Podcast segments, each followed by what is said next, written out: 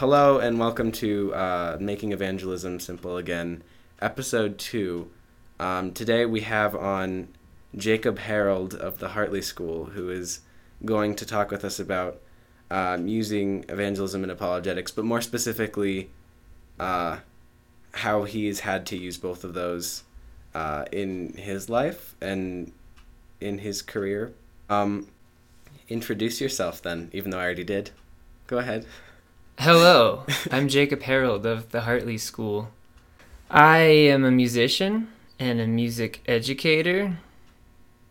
The Hartley School is a music school where I teach lessons on multiple instruments, and I also, as a musician, perform multiple instruments in multiple styles. It's all about multiples. Mm-hmm. Um, I'm also a soccer official, a referee. Uh, I'm a national referee, so I do professional games, college games, high school games, youth games, and I do a bunch of mentoring and assessing and coaching and instructing in that realm. So those are my the two sides of my life: soccer and music. That's that's fun. I actually have never played soccer. Do, did you get into this from playing soccer or being Did I get into or- officiating? Yeah, yeah. Or Definitely, You yeah. just you just know I, I don't know maybe you just knew the rules. No, I and- grew up playing soccer and I always loved it. And then I wasn't great at it. I was Right. okay at it. But when I realized I was okay towards the end of high school, uh, I started taking officiating more seriously and did more of that through college. And then after college, continued uh, officiating. Hmm. And I still love soccer. It's my favorite sport in the world and I've traveled the world watching it and officiating it. So, That's cool. So, I mean, would you say that uh, your your jobs uh, usually are just dependent on uh, interaction with other people? Like that's what you do all day, basically, uh, in both both of those jobs. Is that sort of the the main uh, thing that ties those two together? Would you say maybe? I don't know if it's the main thing that ties them together, but that's a very good point, Reese. I hadn't thought of that. I don't do much work like behind a desk um, by myself. So, um, maybe that's not completely true. I mean, writing music I do by myself at a desk, but certainly performing and teaching music puts me in front of people and alongside them, and then officiating. Uh, I usually don't referee games from the solitude of my bedroom. uh, that's usually in front of a lot of people. Yeah. So you get you get lots of things thrown at you and stuff like that. Um, not lots of things, but I was very proud last year. I had my first um, object thrown at me. I was able to referee a professional game between two, um, or a game between two professional teams from Mexico at Mile High Stadium, or whatever it's called nowadays. Invesco Sports Authority. Oh, But anyways, um, uh, I made a call and I had a lemon wedge thrown at me. a lemon wedge. Yeah, it wasn't a very big deal, but it was. Uh, I'd say it's a highlight of my career so far. my friend, who was also working on that game, had a, a beer thrown at him, which is grosser but also kind of cooler. Yeah. Um, so I have had things things thrown at me. Yeah. So you you've had things thrown at you, probably insults as well, Yes, but but probably no uh, attacks on your faith out on the field. There, nobody's saying like you you aren't just like you don't just like proclaim your faith right there on the field when you're making a call and people are like God's not real that sort of thing. You wouldn't you wouldn't use No. apologetics uh, against hecklers and people no, like that. no, I wouldn't. But uh, definitely in the world of soccer and definitely with referees, I have conversations along those lines sometimes. But with players, coaches, and spectators, I don't have enough time with them to um, to delve into uh, theology or even to even just skim it. Really, um, just because of the nature of that kind of Yeah, situation. makes sense. Uh, I although I'll say that I have learned that I can be a bad witness on the soccer field. I think, um, I mean, I could be a good witness as well. But I've learned from situations where I have reacted in ways that I realize are not suitable for a Christian. They're not Mm. um, representative or fitting of someone that's the Son of God. So these are conversations that I've had with my wife and, and things I've thought about a lot. Um, uh, it's a being a referee. This is funny. I know we're, we were going to talk about music, but uh, but being a referee, I I'm in a uh, like a crucible kind of like I'm in a situation where you're in public and you're making decisions that affect people, and then they uh, um, often are protested or you know people heckle them or whatnot. But um, in how I react to them, uh, I've noticed like I can display Christian uh, morality or um, I can like I can respond with patience, for example, um, and don't know if this is useful at all, but like I've learned a lot of life life lessons from the field. So like patience under stress. Mhm. So I'm able to take that away from the field and actually apply that in other parts of my life. Where if someone is going crazy, uh, and I have seen situations like this where someone's just losing their mind or someone's very angry, and I'm able to be more patient than I was before I was officiating because I've been in so many situations on the field where uh, I'm getting yelled at and I have to respond with patience.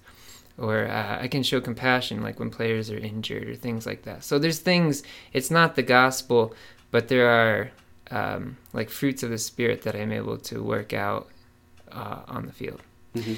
And then um, mostly with referees, because I don't spend much time with players or coaches, like I said, or spectators. But with the other referees, I am able to talk about my faith.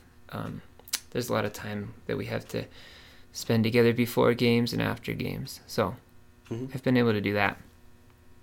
Yeah, that's cool. So like you're you're able to uh, evangelize because of your your job and the situation you're put in, and you're also able to uh, be better equipped for that because of just the the nature of your job in general. Yeah, I am able to. Well, yeah. I mean, just because I'm spending time with these referees, I'm able to talk with them about things. So, Mhm. henceforth, or therefore, I am able to talk about the gospel with them or faith. Um, yeah. All right. So, um, if people ask, what would you say? Um, how would you respond if somebody asked you how they could be evangelizing in their daily lives? I I believe just like I was talking about on the field, how I can respond in ways that are Christ-like or or ways that are not Christ-like. I think our whole life can demonstrate that we're sons or daughters of the King of the universe. So and that we're the you know sons of God. So we can act in a way that's fitting and that honors Him. So primarily, I think the way we act is.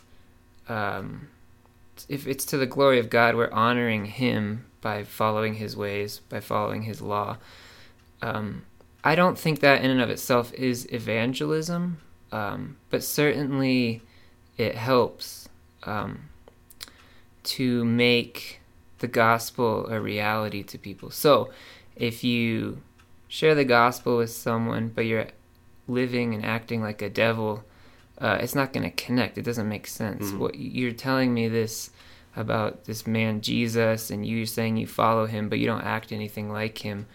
Um, I think that would hurt your witness. So I think the act, our actions are important, but they're not evangelism in themselves. So at some point you have to speak, um, and you have to use words to explain um, the story of who Jesus was, um, and you know, or even before Jesus explaining how the world was created and how sin entered the world and kind of the broader um,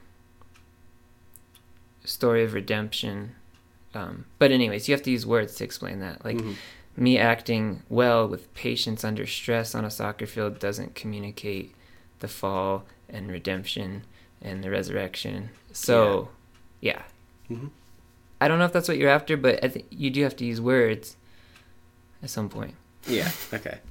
Which would go, I mean, kind of goes without saying, I guess, but I know But that some people say that about. you can live out the, or you can, um, what's that saying? Share the use words if necessary. Do you know that quote? Mm-mm. Oh, that's a good one. You should look it up. Mm. I wish I could quote it to you. I, I think it's I get it, but I don't think it's completely true. I mean, you can't like I said, you can't show the death and resurrection of Jesus through like shoveling your neighbor's sidewalk. Do you know what I'm saying? Yeah. Okay. Um, so do you think uh, do you think there's a difference between evangelism and apologetics, and if so, do you think uh, one has been more valuable valuable uh, to you than the other one? Um I don't know the correct answer theologically for are they the same thing or are they different things? Well, there's I- always disagreement. So Yeah. Well, instead of correct, maybe I don't know any answer to it. I know, I believe apologetics mostly stems from that verse in First Peter, right? hmm About defending our faith. Um, and evangelism has a number of texts that we get to support what it is and, and how we do it and why we should do it. So I think I don't know if they're the same thing. I I mean they're certainly very um, intertwined. Um, I think defending our faith um, should have the goal in mind of evangelism. So I think apologetics' main goal is evangelism. We want to defend our faith not just so that we're right or to prove that we're right, but we want people to believe what we believe, right? Mm. We want people to know Jesus. So that can come through apologetics, I believe. Um, I don't know that they are very different in my understanding. Um, it, yeah, I think that's all I have to say about that, about their differences. Okay. Yeah. I guess a follow up question: Which one do you think you've had to use more, uh, or if if any of them you actually feel like you've had to use more? Do you feel like you've had more personal attacks on your faith, or do you feel like you've had just more opportunities to uh, just talk to people about the gospel uh, in in your specific line of work in your daily life? I think I, when I was younger, I was more militant and I would use apologetics more, but I don't know in the correct way necessarily. Like, I would use, I would defend the faith almost in that more debate kind of sense of, Hmm. you know, trying to win or trying to make people of the world look foolish. I think there's some value to that, though. I'm not saying it's completely wrong because anything that's anti Christ or antithetical to truth is foolish. And so sometimes it's good to prove it as such, like to demonstrate that it's foolish and how it's Mhm. foolish. Um, so I have done that. I have used apologetics more that way. Um, but again, like going back to what I said before, I, I think the goal should ultimately be, um, well, to honor God and, and to defend His name is probably the most important thing. But secondarily, that people would believe, um, believe in this God, not just be proved wrong or not just be made to look foolish. So, um, hmm I, I think when I was younger, I used apologetics more, more defense. I studied more other. Um, I studied other religions more and Hmm. other philosophies, which was good. It was a good season of my life. Lately, more evangelism, and um, hopefully, when I'm using it lately, uh, when I'm using apologetics more, when I'm defending my faith more, it's it's more still with that goal of getting people to believe in Jesus. hmm Yeah, you make a good point there that uh, it uh, it really depends on your motives uh, when you're using those things to whether it, it really is accomplishing uh, the same goal. You need to be careful about how you um, act when you are are acting those specific ways. I guess there are sub uh, subsects of it. Would you say that uh, you think people should, when acting apologetically, n- like act to the goal of saving people, uh, or do you think like do you think it's uh, maybe wrong in some sense to entirely act militantly, or? Well, I think I, I yeah. What I I mean, I think I already said it. Yeah, you is- answered it Yeah, if the defense of the faith, I think, should usually be towards people believing us. So like we should defend our faith in a winsome way, not in a repulsive way. So what I Mhm. mean is, um, like our defense of our faith should compel people to want to know more about the Bible, more about Christians, more about the person Jesus, not be like um, usually offended to the point of not wanting to interact with us, with us in the future or not want to go read the Bible. But I think there are appropriate times when people are so obstinate and um, antagonistic towards Christianity. I think there are times to defend it in a way um, where you're standing for the honor of our Lord, and you might have to do that in a hard way, like in, you know, like tough. Your words might have to be more severe, like Jesus with the Pharisees sometimes, or Paul at times is pretty hard. And you know the, the the listeners of what they said didn't exactly go away saying like okay let's meet up for coffee tomorrow and talk Mhm. more about that right like there's times you have to defend it and just like um, you just have to you have to be very hard and you have to and you and you might have to make an argument look really foolish for what it is you know Mhm. You So have to be Martin Luther sometimes. it uh yeah Just be just be a big jerk to people, but with with good motives. I think so. Um, but I mean, it is interesting, like that verse in First Peter, that uh, the whole field of apologetics comes from. Really, the um, it does say, um, "In your hearts, honor Christ the Lord as holy, always being prepared to make a defense to anyone who asks you for a reason for the hope that is in you. Yet do it with gentleness and respect, having a good conscience." So I mean, in that text itself, it, So don't be exactly a big jerk to people, but th- nothing wrong with being a little dogmatic sometimes. Maybe.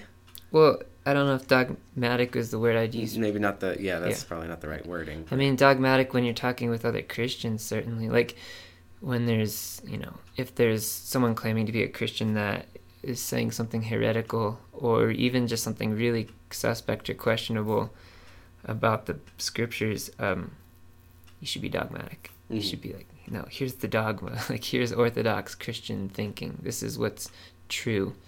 But yeah, with non Christians, um, I mean, may- maybe it's the same thing. Yeah, you could be dogmatic. it's just interesting, you know, like anyone that would say you should go out there and be just attack non Christians, like, I don't know how they would respond to that verse. Yet do it with gentleness and respect, having a good conscience, so that when you are slandered, those who revile you, uh, revile your good behavior in Christ may be put to shame. So, I mean, and Christ's usual um, attitude, his usual example that he gave to us was um, being pretty gentle. Like for the most part, when he's before he's crucified, when he's being questioned, and and many times that he's attacked, he either didn't respond or he responded with gentleness. Many times, not Mhm. all the time. So I think the the rule for Christians is to, to respond gently. Mhm. The exception would be those times where you really have to defend somebody or maybe the honor of Christ. Um, although, I mean, Christ is like currently Lord of all. So sitting on a throne, I mean, like, I know he, he can defend himself. So I think some people take it too far that, oh, you're um, attacking my savior, so I need to go back at you really hard. But like I think Christ is gonna he's all right. Like he's can take care of himself. Actually, I have a funny story about that. Can I tell you? Mhm. So I had a friend. I used to live in Boston. That's where I went to music school. And this guy grew up in Boston on the streets. He just rough, tough guy with the Harley and like all the tattoos and the thick Boston accent and uh, just real tough guy. But and just grew up like he would say like a heathen of heathens, just totally living in the world. And he was saved in his 30s, I believe, and immediately just became so evangelistic. And even when I knew him years later, he was still very evangelistic as far as going out on the street and talking with people about Jesus. Um, but someone, it may have been him, someone told me the story of him in his early days of evangelizing. He went into some, I think it was either a tattoo shop or somewhere where he bought marijuana or something. I don't know. It's- He went back to like an acquaintance he had to try to tell him about Jesus, and this guy got in an argument with him, and um, at some point it just boiled up, and they were just yelling at each other. And at some point, this guy is just like, you know what? F Jesus. And my friend Mike just socked the guy right in the face and knocked him out. And um, that was a learning moment for Mike. I think his pastor had to come along later and say, "Great heart. Uh, we just need to work out your technique or Yeah. the way that you evangelize a little bit." But I think in the moment, Mike felt, "You don't like dishonor my my savior like that. Like you don't say that about Jesus." And he felt like he needed to defend Jesus, and later learned that Jesus can take care of his own defense, um, but he could be more gentle in how he approached evangelism. So Mhm. that story's always stuck with me when I am tempted to think I need to go overboard in uh, in evangelism, and, and when I see other people, you know, you see these people that evangelize that are very militant. I think sometimes they'll ask you like, "What do you think about that church or about those people?" Um, and I think about that story sometimes. I guess it just sums up that Jesus can defend himself, and we our goal of defending or our our goal of our apologetics should be to win people over to him. Mhm. Um, Yeah, probably knocking them out wouldn't wouldn't exactly convert. yeah, yeah, it just makes for a really uh, amusing story, though. Yeah. Um, so we've talked a lot about how we can be evangelizing in our daily lives, but is there any way, like, you think that we can be almost constantly acting apologetically? Um, no, No, you think it should just? do you think it should like just be a defense, like purely like apologetics is a thing where if you're attacked, this is what you do. You do apologetics, or do you think apologetics would entail like almost preventing? Well, uh, I'm j- uh, I don't know. I'm just always gonna go back to this verse because unless you have any others that you know really speak to apologetics, this is the only one I really know of. Um, or definitely it's the primary one I know of. Um, but I mean, it says always being prepared to make a defense to anyone who asks. So I guess it doesn't imply them asking. Yeah. Yeah. I that's the way I think of it. Is you don't you don't you don't go out and make a defense just to the world and like proclaim Yeah. all these defenses for the faith, but yeah, when you're asked or when you're put in a situation where you have an opportunity to speak. So So there shouldn't be Christian Christopher Hitchens who instead of say, writing books about how God isn't real, they just instead write a book that just says like that starts off the discussion by just saying God is real real, you atheists are wrong and here's how. Like you think it should just be like a, a defense or or do you think I don't know. Um That well, you uh, bit, so but- are you asking like me personally, should I go around defending my faith or like should a Christian or can a Christian go around? Do do you think that the, that it's in proper apologetic form for somebody to offensively start by writing a book about how atheists are wrong? I don't know. Oh, that's a good question. yeah. Um,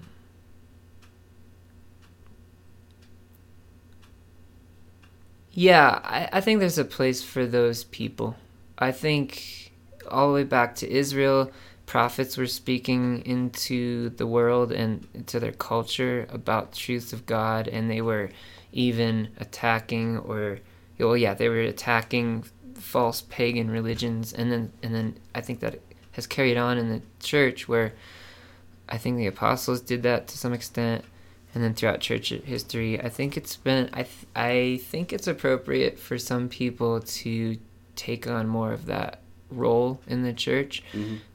sort of prophetic voices or apologetic voices, if you will, to write books, to go on radio shows, um, TV shows, and defend the faith, um, because uh, the world is asking some questions. So to go Mhm. back to that verse, like sometimes the world says, "Well, what about this, Christians? Why do you hate gays?"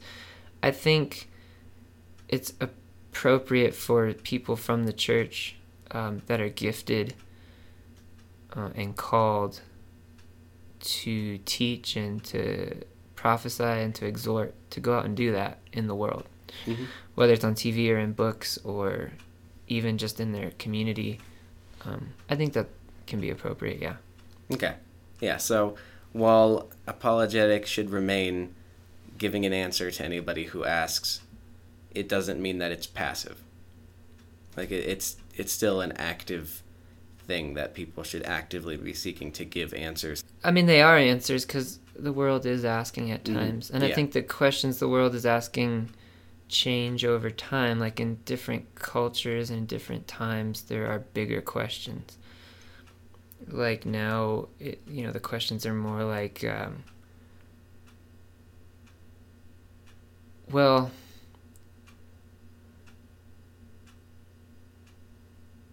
Yeah, the que- I mean the questions are different than in Martin Luther's time, or they're different than they were in Augustine's time, or they're different than they were in Jesus' time. Like some of the questions, so th- they'll come up, and I think it's appropriate for there to be a Christian response from certain people, and um, yeah, So, well, you're talking about apologetics on a grander scale than just an individual asking you something. yeah, I think Yeah. there's a place for that. Cool. All right. Well, um, we've talked a lot about your soccer uh, career, hmm your your refereeing, but uh, how have you uh, been put in situations where you have to act either evangelistically or apologetically um, in your music career? Um, in the music world, well, I think the music world and specifically the jazz realm of that world that I'm mostly in is very postmodern in its thinking. And so the assumptions from a lot of musicians are that things are this certain way and I do have opportunities to act evangelistically. Um, I'll just say that I, I have opportunities to explain a, a biblical worldview to people that don't sometimes even think about it at all in the music world or, or sometimes think it's just absolutely silly or foolish. And so yeah lots of opportunities for that. Um, and um, and they, they'll come up like when talking about creating music or writing music uh, most of the music i do is instrumental so words aren't part of a lot of the music that i perform or write.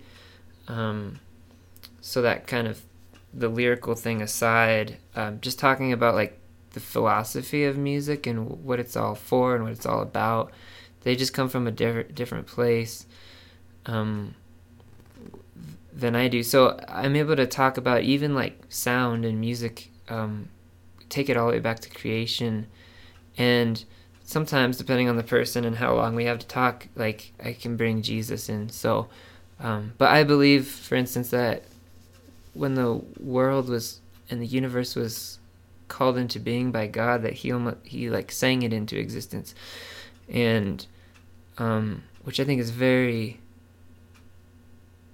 awesome, and that we as musicians get to uh, bear God's image in creating music is very unique way of glorifying God. And so that's in creation. There's already music. There's already song, and then all throughout history, there's been music um, inside the church or inside Israel's church, if you will, uh, through the New Testament church, and then outside of it too. I think God has called us to to have music outside the church as well. So, um, so I can share about that. And there's there's sort of sometimes like a, oh yeah, that's cool. God sang the universe into being. I don't know if they believe it, you know, but the I, that's a starting place for me a lot of times, and then, and then, uh, like I said, depending on the person and and how long we have or how long I've known the person, I might eventually get to the fall and why Jesus was necessary. And sometimes just ask musicians flat out, like, hey, what do you think about Jesus? Or hey, what do you think about God? And just go straight for the jugular. Hmm. uh, so, yeah. I, I do get to talk about, um, or, to, you know, defend my faith, share my faith with um, musicians a lot. That's cool. That's yeah, that's interesting. That um, yeah, good starting places. Yeah, just even the actual starting place, the creation of the world. That's cool. Um, yeah, like people that are trying to be very in the world that are trying to be very mystical or very what you know metaphysical about music and magic and like they don't even realize how really cool it is. Like, I, I think just like it's like music and sound is so unique. Um, it's just such a wonderful thing God gave us, and so um, I have nothing else to say about that. I probably do, but I just lost my train of thought. That's all right. Got derailed. Um, so, uh, yeah, have have you had a lot of like I mean, going back, so we, we talked more evangelism, uh, and I know the two are sort of to some degree intertwined, but uh, have you had a lot of like specifically, I guess, apologetic uh, discussions with other musicians uh, in general, or like do, are, do many of them like attack your faith, or is the music world not as I don't know. I mean, it's against to some degree, people, anybody who's not with God is against God. But do you think it's a particularly militant place to be uh, in terms of being against Christianity? Have has your has your faith been attacked very much as a musician? I think musicians and any artists really maybe spend a little more time thinking philosophically and thinking about why things are just by the nature of the vocation or just the, the nature of the the the career or the work um, and also that maybe they spend less time working and hmm. a lot of time for starving artists you just end up thinking about the universe and the stars and things a lot so I, so I think I I've known a lot of musicians that have very um,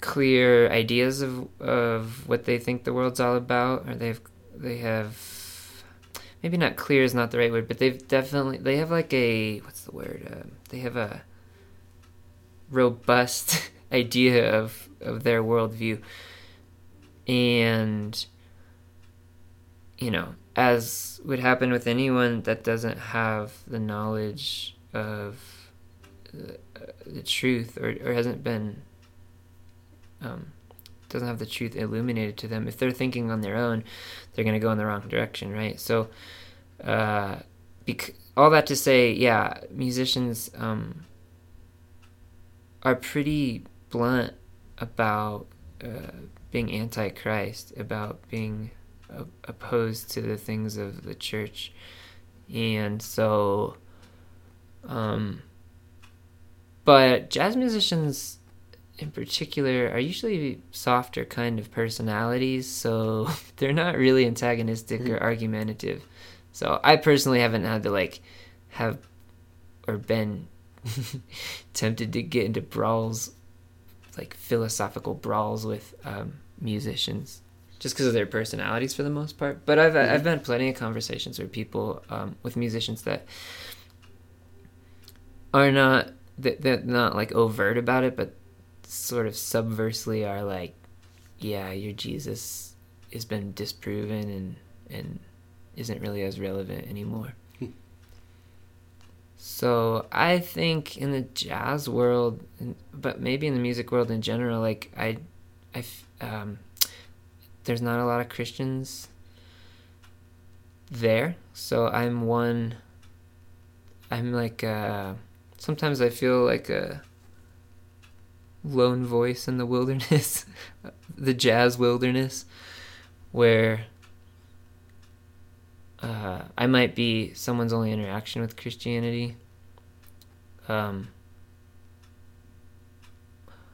oh, an interesting. Don't know if you can do anything with this, but an interesting thing that I've I've noticed in the last few years is a number of my musician friends are getting gigs at churches, and they not only are not Christians, but they will like ridicule what the sermon was about, Hmm. and I think that's really interesting that they would participate in these services where they disagree with the teaching.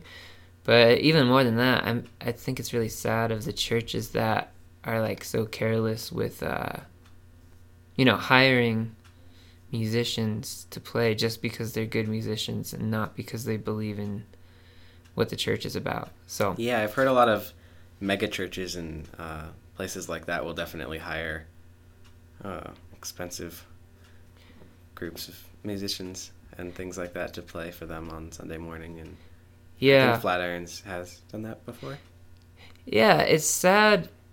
Yeah, and it, I guess in an apologetic way, I end up having to defend, like, I have to defend the Bible against those churches. Like when I'm talking to my musician friends, if that makes any sense, Hmm. they're like, "Yeah, they hire us, they're nice to us, whatever," and I almost have to be like, "Yeah, so about that, that's not." That doesn't make sense. Like, why? Well, for you know, first of all, why would you participate if you don't believe in what they believe in? But for them to to hire you is really curious. Yeah, I was actually just reading today about like churches that are starting to perform secular songs in church Yeah. services more often, which doesn't really have to do with evangelism or apologetics. I think it just has to do with poor um, exegesis and poor understanding of the Bible. Yeah, because I that that's interesting. I think a few years ago I went to Flatirons uh, one time. Uh, my family used to go there the for a little bit. What? Now, are you gonna beep out the name? No, definitely not. Okay. um, no, but I went. I went one time. Uh, a mega church in Colorado. Uh, for those who are unaware, but um, because my my family went there for a little bit, and uh, yeah, they they opened it up with a with a Coldplay song. I think they played like "Viva La Vida" or something like that to start off their worship service.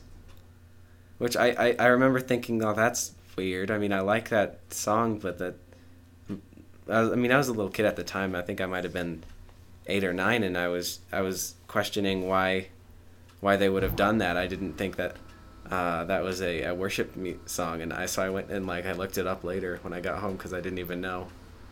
Uh, yeah, I just remember being like, well, I'm not sure. I yeah, with that might be a conversation for another time, but Well, uh, yeah. it's Your new it's podcast happening. coming out. Yeah, I mean, I have lots of thoughts about that, but maybe for another time. Yeah, you'll have to do that sometime. That'd be fun. Oh, but this does have to do with apologetics and evangelism for the Christian musician. I don't think uh, I th- the secular sac- sacred dichotomy. I think that only applies to church that is sung for the direct explicit worship of God and then all the other music. So I think there is sacred music. I think it's the songs that we sing to God as praise and worship. And so when we gather as Christians, whether it's in a house or if it's in a church building or whatever, it's when we're singing to God, like He's our audience, our primary audience. We're singing with Him as, uh, or, or, to worship Him. So then you have all this other music, and um, some Christians feel the need to have Jesus' name in every song, or every song be about something that has to do with Jesus or the Bible. Uh, I don't think that's the way God um, intended us to go out and love others and subdue the earth, if you will, with our music. I think um, we're supposed to be creative and use the art form of music in multiple ways and a multitude of ways. And so that can be um, instrumentally, or if lyrics are involved, it can be um, talking about a number of different subjects. And, you know, from um, nature to relationships, sex, money, food, what you know, you name it. I think that God has things to say about all those things, and so that as a Christian musician, we can write lyrics about these things mm. in an artistic way, and um, I think that's good. So. Uh, I mean, I guess that kind of ties into the churches playing secular songs. Is church when we gather as believers to sing to God and to praise Him, like that's actually I think the one time we should only do sacred music, um, songs that are directly sung to Him. Although there's the t- the sense that we're singing to teach each other too, but we're teaching each other about truths of God. Um, so, uh, yeah, I, I think there's no place for secular songs in church services. But um, so you're saying church is not the place for evangelism because it's supposed to be like a bring in people who aren't Christian sort of thing, but at the same time, this is for worshiping God, not for trying to get other people in here and trick them into being part of it. Uh, of? Well, yeah. I mean, the trickery is obviously wrong. Yeah. But I mean, there is evangelism in church services and there should be. Um, but we're yeah, we're not trying to trick people in. And then the burden of proof for someone that said that secular songs should be sung in a church, I think is on them to show where in the Bible anyone was encouraged to use secular songs to bring in unbelievers. So hmm. you'd have to show an like when did they do that in the Jewish tradition, like in, in that would Israel? Have been so against Jewish traditions to do anything yeah. near secular, like in the temple or anything near there. You know, I mean, yeah. not that not that we we are exactly uh, held to those specific laws, but that, yeah, it definitely isn't something that has seemed to be in the Bible whatsoever. Yeah. But, well, what God commanded us to do for worship is what we should do, basically. Mm. So if He didn't give it for us to do, then yeah, we shouldn't do it. Um, so that's why you know, uh, current like you know, um, singing songs to God, giving offerings through the church, um, the preaching of the word baptism and the Lord's Supper are all things that God gave us to do, so we should do them. Mm-hmm. Um, so I think the burden of proof is to someone to someone to argue from the Bible why we should have secular songs, either to make a teaching point or to bring in non-believers because they like those songs. Like I don't see either of those in the scripture. Mm-hmm. So. Um, like maybe I don't know, I'm just speculating, but maybe people would bring up Paul talking about Greek philosophy when he's evangelizing um, at Mars Hill, I think. Uh, but that's not a church service. Like he's not he's not preaching a sermon to believers in that yeah. case. He's he's saying, here's what you think Greeks and look, you know, about the unknown God, and your unknown God is Jesus. You know, he's making a point there, connecting. But to take like that and then go from there to like we should be singing like uh, bringing sexy back by justin timberlake which is another song i've heard done in that church Really? or a church i'll say Huh. yeah um Yeah. or or like a song from Linkin Park, which is you know as far off morally as you can get. I think that has cuss words that you know. Well, they did. They did actually, you know, edit the cuss words out, but they still did the song. That's kind of a tangent, but um, oh, some okay, but at a point that does tie into evangelism and music is I think some people think that Christians should only do music about Jesus, and therefore, when that music gets into the world, people will hear about Jesus. Mhm. I don't think that's completely. Well, I don't think that's true at all.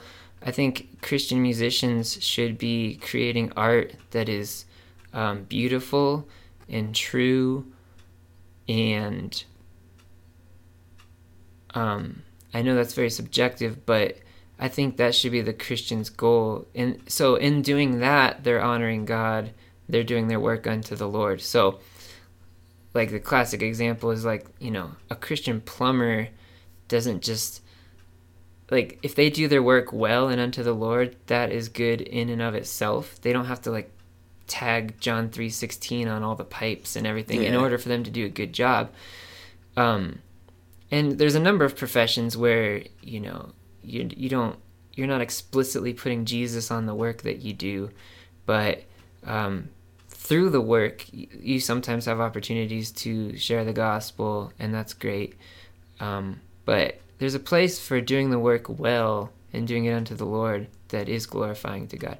And it's not evangelism, but it's it's honoring God with your work, which is something that we're called to do. And in that sense, we're worshiping God too. So whether we eat or drink or lie down or get up or write music or fix pipes, uh, we do all to the glory of God, and it's all worship to God. So that's good in of itself. So, we- so what you're saying is, uh, you wouldn't label yourself uh, on an album like we're well, we're a Christian band or you're a Christian musician, but you're a Christian who is a musician, or you're a musician who is a Christian. Uh, that you're you're so, somewhat against the the whole, just like, is it Christian sort of movement. Yeah, yeah, I am. Uh, I I I don't approve of it, and um,